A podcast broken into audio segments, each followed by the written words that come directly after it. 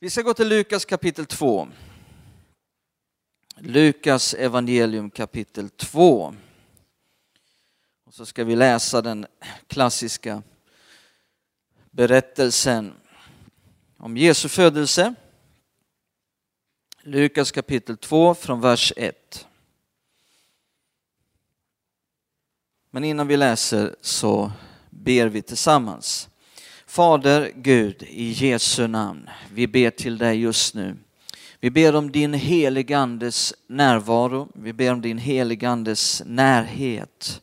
Vi ber om din härlighet, att det ska omsluta oss, fylla den här gudstjänsten. Vi lämnar över också resten av det här mötet till dig. Att du ska tala, att du ska verka, att du ska göra det som du alltid har gjort. Åh, jag ber Fader, Eh, vi har inte kommit hit för att eh, fira någon slags religiös grej av plikt och av rutin, utan vi har kommit hit för att vi vill möta dig. Det är det vi vill göra här idag. Vi vill möta dig Gud, vi vill höra från dig. Och jag ber att du ska tala till var och en särskilt här idag. Jag ber om en profetisk atmosfär, att varje människa som är här idag får uppleva att, att just det som de behöver höra, att de fick höra det. Att det som behövde ske i deras liv, att det fick ske. Vi ber om ett sådant möte med dig. Eh, jag ber Fader eh, att Jesu namn ska bli förhärligat. Att din vilja ska ske i varje människas liv. Fader, vi ber om nåd över vårt möte genom Jesu blod. I Jesu namn vi ber. Amen. Lukas 2 från vers 1. Och då står det, och det hände vid den tiden att från kejsar Augustus utgick ett påbud att hela världen skulle skattskrivas. Det var den första skattskrivningen och den hölls när Quirinius var landshövding över Syrien. Alla gav sig då iväg för att skattskriva sig, var och en till sin stad.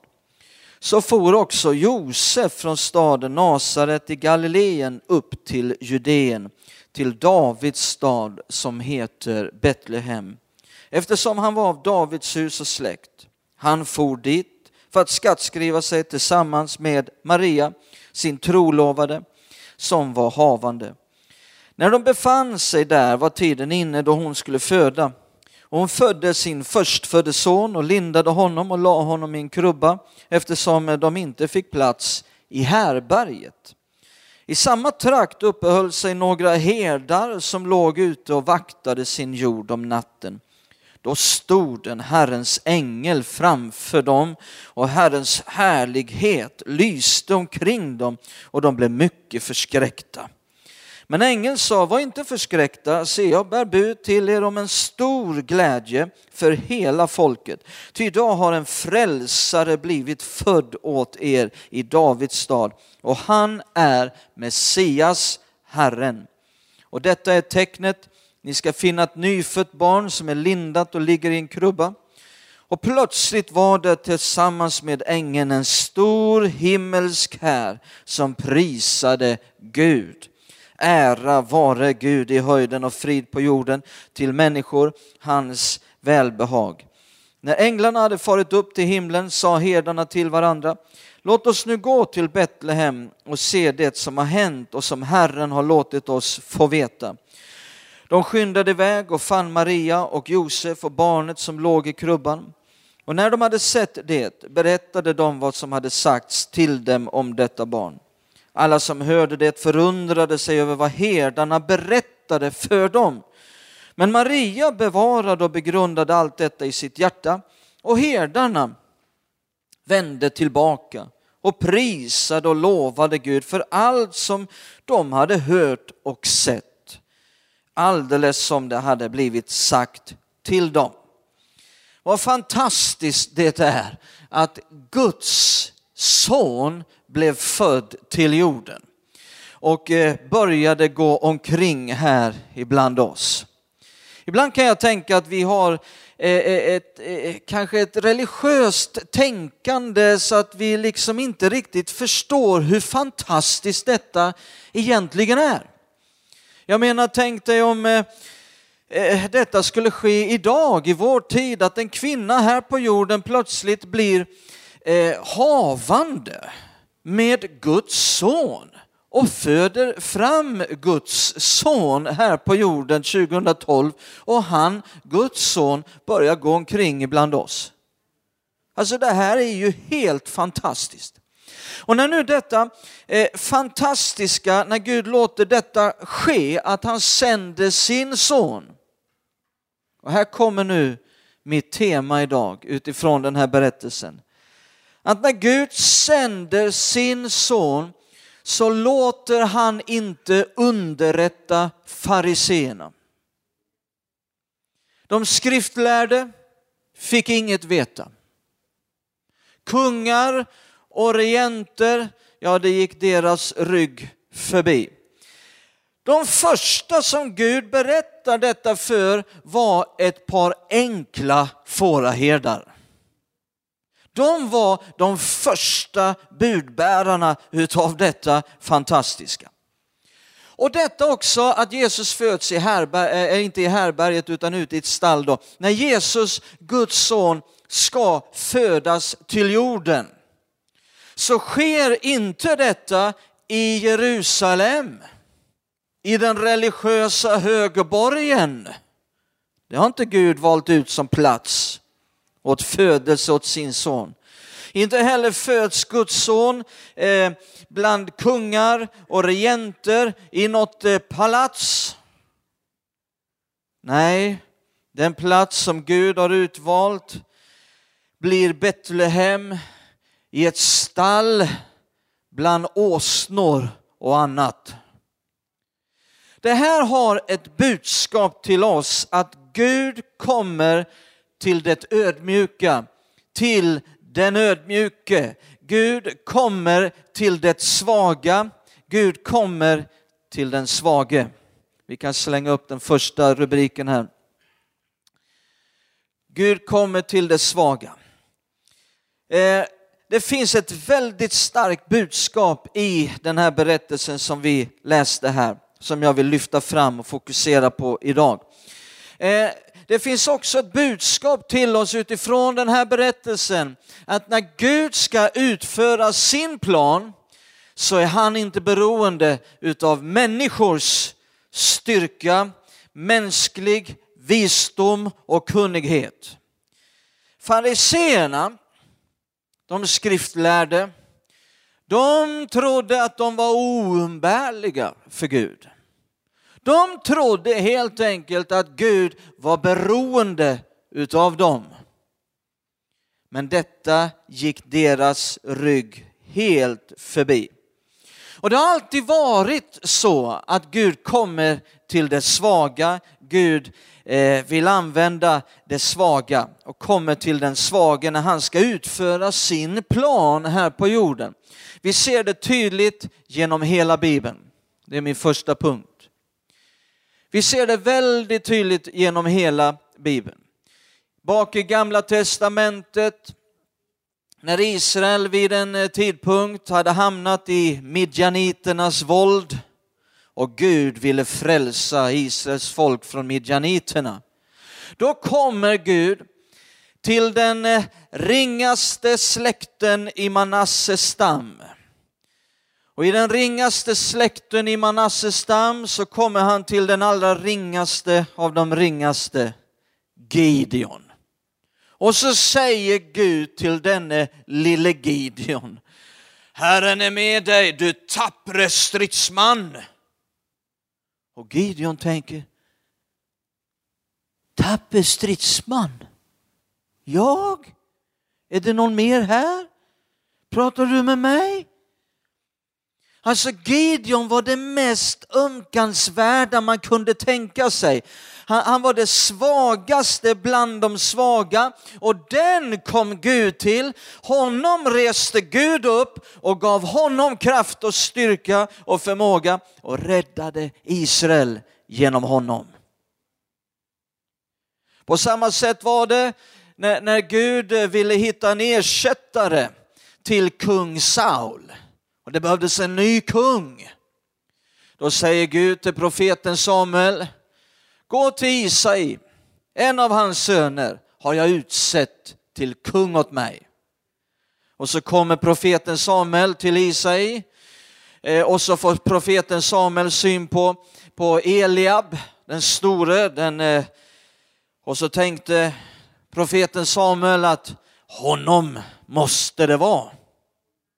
Men då säger Gud, se inte till hans utseende och hans yttre gestalt. Människor ser det som de har för ögonen, men jag ser till hjärtat. Och så fortsatte profeten Samuel, den ena sonen efter den andra, och vid varje son så sa Gud, nej, han är det inte. Och när det då inte fanns någon mer son överhuvudtaget, då säger profeten Samuel, har du ingen mer?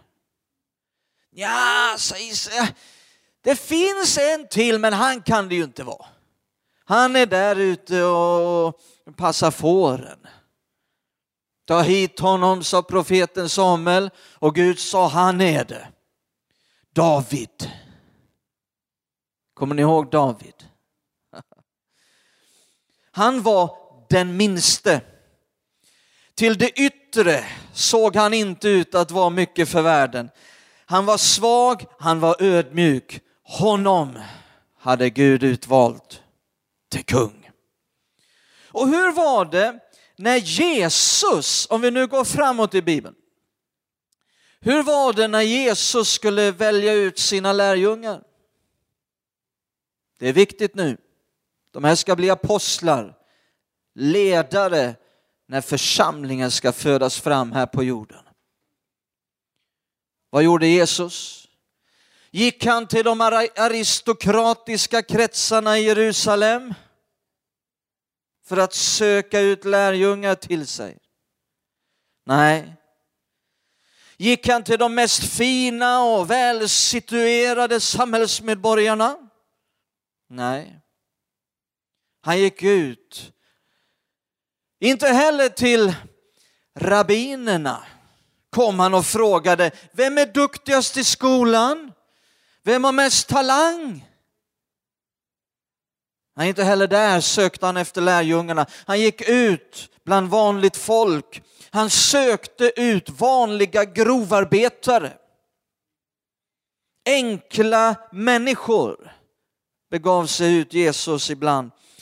Ehm, och till ledare för dessa apostlar framträdde till sist en grovhuggen fiskare vid namn Petrus. Dessutom kom den här Petrus ifrån en plats som inte var mycket högt ansedd bland de religiösa ledarna. Galileen. Han var inte från Judeen. Han var inte från Jerusalem. Han var Galilé. Han var inte mycket värd kan jag säga dig i människors ögon. Snarare var han föraktad. Han tillhörde fel familj. Han tillhörde fel släkt. Han kom från fel plats. Men honom utvalde Gud, han som var svag i människors ögon, blev utvald av Gud när Guds församling skulle födas fram här på jorden. Vi ser det genom hela Bibeln, den här sanningen, att när Gud ska utföra sin plan kommer han till det svaga, han kommer till den svage. Så är det fortfarande idag. Gud har inte förändrats. Vi kan slänga upp den andra bilden. Gud kommer fortfarande till den svage. Det var likadant för snart över hundra år sedan. Ja, det är över hundra år sedan.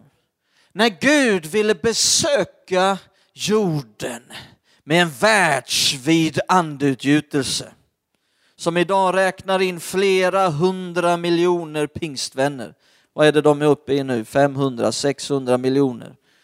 Om man sen ska plussa på alla andra tungotalare i andra samfund och bland katoliker och det blir många till sist. När Gud ville besöka den här jorden med andutgjutelse och en världsvid väckelse, vad gjorde Gud då? Kom han och knackade på någon samfundsdörr? Nej.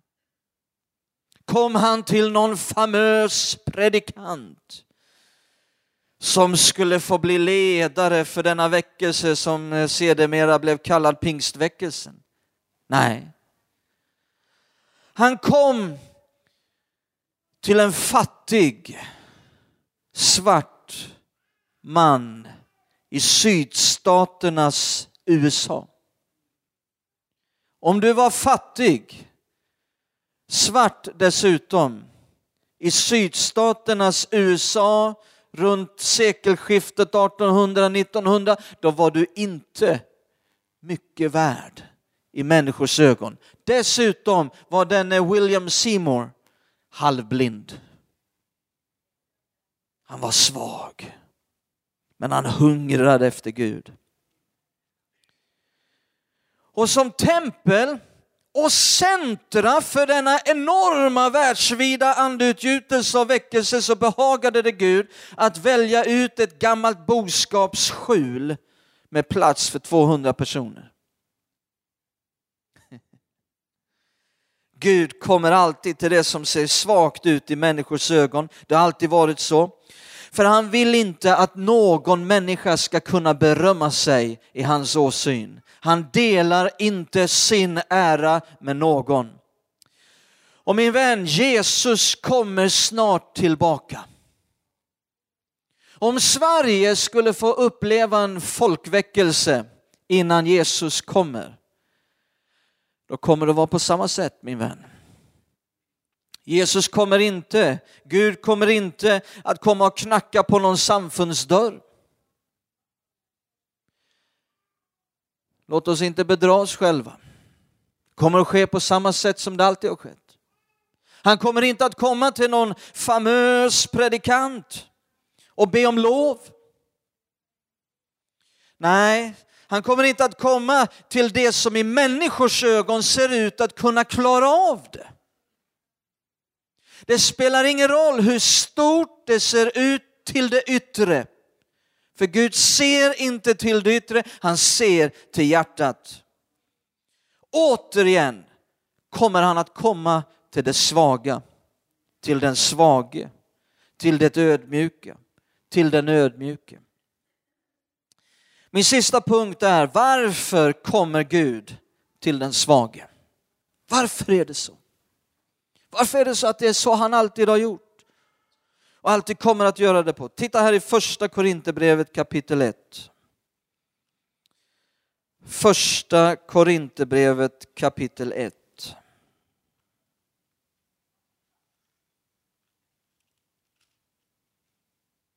Vi ska läsa från vers 19. Och några verser framåt.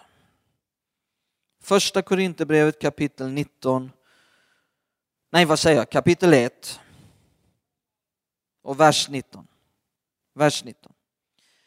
Det står ju skrivet, jag ska göra de visas visdom om intet.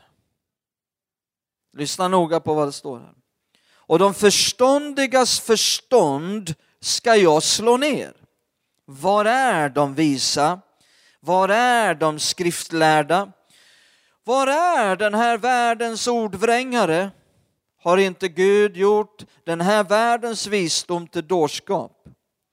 Jo, eftersom världen i sin visdom inte lärde känna Gud i sin vishet beslöt Gud att genom den dårskap som vi predikar frälsa dem som tror. Ty judarna begär tecken och grekerna söker visdom men vi predikar Kristus som korsfäst för judarna en stötesten och för hedningarna en dårskap. Men för de kallade, både judar och greker, predikar vi Kristus som Guds kraft och Guds vishet. Ty Guds dårskap är visare än människor och Guds svaghet är starkare än människor. Bröder, se på er egen kallelse inte många av er var visa. Är det så här idag? Inte många av er var visa. Jag kan räkna in mig där. Jag fick vara med.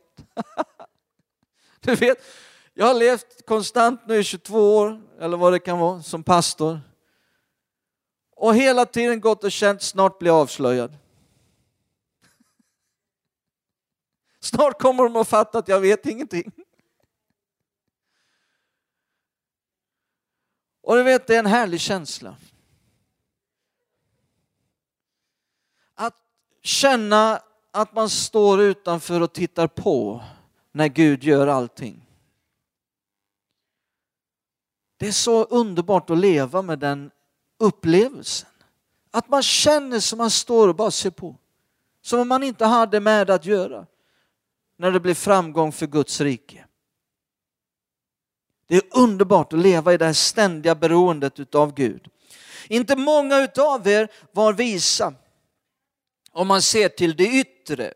Inte många var mäktiga, inte många av förnäm släkt. Vad fel det blir när man måste ha rätt efternamn för att få vara med. Hallå? Vad fel det blir när man måste vara tillhöra rätt släkt för att få vara med. Gud håller inte på med sånt. Människor kan se det som är för ögonen, Gud ser till hjärtat. När det som för världen var dåraktigt har Gud utvalt. Oh, vilken spännande mening. Det som för världen var dåraktigt har Gud utvalt.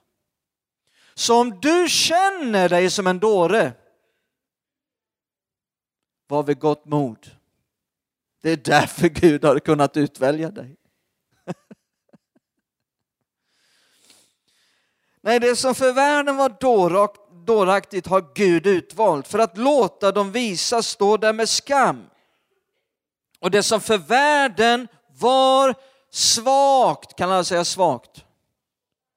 Det som för världen var svagt har Gud utvalt för att låta det starka stå där med skam.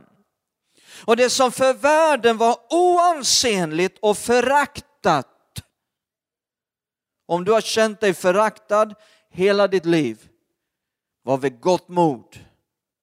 Du är en kandidat för Guds kraft. Halleluja. Det som för världen var oansenligt och föraktat, ja det som inte var till har Gud utvalt för att göra det till intet det som var till. För att ingen människa skall berömma sig inför Gud. Om du känner dig som en svag person, som en dåre bland visa, om du känner att du inte kommer från någon förnämlig släkt, var vid gott mod. Det är därför som Gud har kunnat utvälja dig. Det är stora saker. Det finns en svaghet som Gud sätter värde på som är av betydelse inför honom. Vi kan ofta tala om behovet av kraft. Gud talar om behovet av svaghet.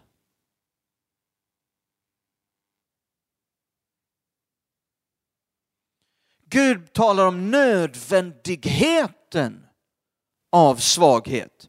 Ja, men Jesus sa att när den helige ande kommer över er, då ska ni undfå kraft. Ja, det sa han till en skara lärjungar 40 dagar efter att Jesus hade uppstått från de döda. Tio dagar innan pingstdagen för 2000 år sedan. En skara lärjungar, vi finner dem i den övre salen den här dagen. Och, och de var en skara lärjungar som hade tömt ut sig på allt de hade att berömma sig utav. De hade lämnat allt. De hade ingen ingenting. De var ingenting. De var inget värda i människors ögon. Dessa föll Guds kraft över. De fick motta pingstens eld. Dessa kunde Gud uppfylla med sin andes kraft. Det finns människor idag som Gud har svårt att ge kraft. Därför att de förtröstar så mycket på sin egen kraft, förmåga, sin egen kunnighet och vad de har att komma med. De vill ta saken i egna händer, göra allting själv och därför får de svårt att ta emot Guds kraft. Gud talar om behovet av svaghet. Och är inte detta underbart? Att Gud inte kräver styrka av oss. Alltså jag blir glad. Jag känner då kan jag vara med. När Gud inte kräver styrka av mig. Utan istället fordrar att vi ska vara tillräckligt behövande av hans kraft. Svagheten är därför inget hinder. Det är en förutsättning.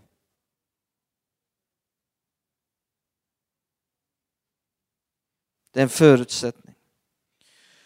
Om vi gör som fariséerna och de skriftlärda, att vi börjar anse att vi är oumbärliga, att Gud är nog beroende utav oss, då kan han inte göra någonting genom oss. Då kommer det som är hans plan att gå vår rygg förbi. Då kommer vi inte att bli underrättade. Inget kommer att bli berättat för oss om hans planer. Han kommer att söka upp några enkla fåraherdar. Och kan man, eh, hur det var på den tiden, då förstår man hur ringa aktade dessa fåraherdar var som fick se hela änglaskaran som fick bli de första budbärarna av det världens bästa budskap. En frälsare är född. Vill vi vara tillräckligt svaga? Är du med mig idag? Titta i första Petrus brev kapitel 5. Ett sista bibelställe.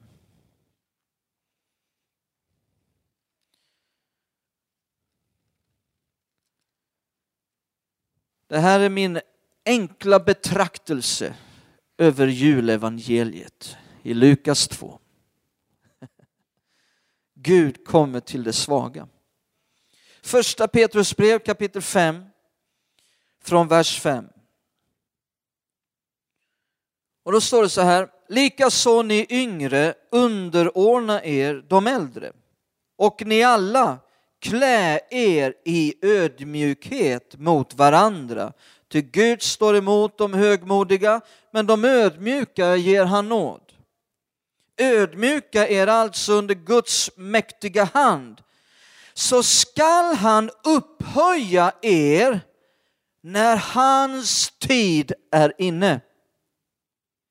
Ser du att det kan komma också en tid då Gud upphöjer en människa eller ett sammanhang och att det är inget fel med det. Det är alltså inget fel att du blir upphöjd av Gud i hans tid, på hans sätt. Det är inget fel att du av Gud blir förd in i en ledarroll, att du blir befordrad i hans rike. Det är inget fel att Gud upphöjer en församling och att Gud gör stora saker genom den. Men det viktiga är att när Gud har höjt upp en människa eller en församling, att man förblir i ödmjukhet och förblir i full insikt om att vi i oss själva är fullständigt svaga. Är du med mig? Ska vi stå upp tillsammans?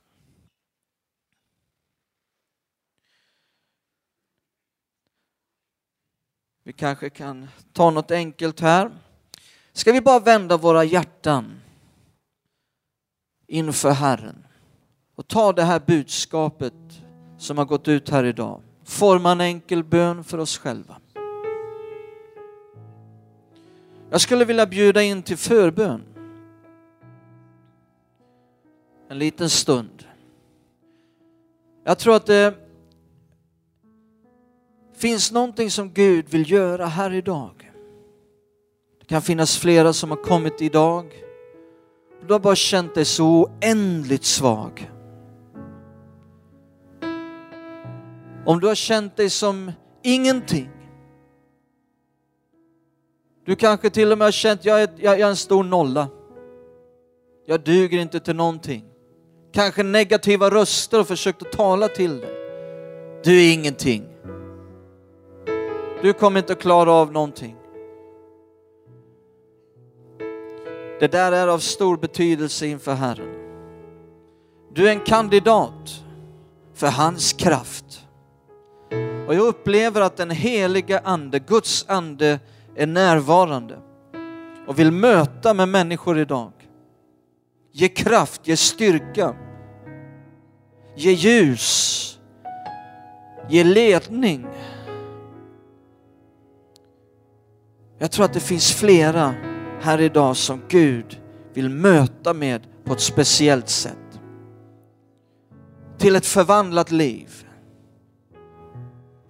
Där du får uppleva hur hans styrka bara reser upp dig, ger dig kraft, ger dig en rak rygg. Inte i din egen kraft men i hans kraft. Att du får kliva ut från den här kyrkan idag och känna Gud har rört vid mig. Istället för nedstämdhet och missmod har jag glädje och frimodighet att möta livet i tjänst för honom. Precis som den helige Ande kom över lärjungarna i den övre salen så tror jag den helige Ande vill komma över människor här idag och föra dig ut i tjänst i hans rike. Han vill använda dig. Han vill tala till dig. Han vill bruka dig för sina syften. Du är precis där Gud vill att du ska vara. Där du känner sånt stort behov av honom. Den ödmjuke ger han nåd. Jag vill bjuda in till en enkel förbön. Kanske att våra förebedjare kan göra sig redo. Vi har förebedjare som är redo och jag ska också be för dig. Simon kan också vara med här. Anna, Sara, ni andra kan också vara med och be. Jag tror det här är en underbar dag. Kanske du kom hit missmodig. Jag funderar på, skulle vi kunna få våra förebedjare att kanske ställa sig här framme på den första trappsteget. Och så gör vi oss redo att be för var och en som vill komma fram. Jag tror att den helige Ande vill möta med människor idag. Möta med dig. Kanske du kom hit och kände en hopplöshet. Inte ett, eh, eh, en ljusstrimma i ditt liv, nedstämd, nedtyngd. Gud vill möta med dig idag. Inte bara för att du ska kunna må bra, han vill föra dig ut i tjänst. Han vill ta dig med. Där du får bli en tjänare i hans rike. Där du får sträcka ut din hand till andra människor. Och Gud börjar använda dig och verka genom dig. Vi ska sjunga en enkel lovsång. Medan vi sjunger den så är du välkommen fram. Ska vi be för dig. Var och en som vill ha förbön idag. Kanske du har ett annat behov i ditt liv och du vill att vi ska be för dig. Kanske du är sjuk i din kropp. Gud vill bota dig. Gud vill göra ett mirakel i ditt liv här idag. Jesus är världens frälsare. Han var också en som botade de sjuka vart han än gick fram. Alla som kom till honom botade han. Kanske du har ett annat bekymmer i ditt liv och du vill att vi ska be för dig idag. Gud är miraklernas Gud. Han vill förvandla ditt liv. Han vill hjälpa dig. Vad det än är som du går och ber och, bär på. Vi vill be för dig. I den sista versen vi läste idag, versen efter, där står det kasta dina bekymmer på honom för han har omsorg om dig. Du kan få komma fram och tillsammans ska vi be för dig och du kan få kasta dina bekymmer på honom. Lämna dem där för han har omsorg om dig. Han löser det. Nu sjunger vi en sång, du är välkommen fram. Du behöver inte vänta längre, du kan komma fram nu. Välkommen fram. Välkommen fram, den helige Andes närvaro är här. Den helige Ande vill möta med dig. Berätta gärna om du vill för de som ber för dig, vad det är du vill att de ska be för.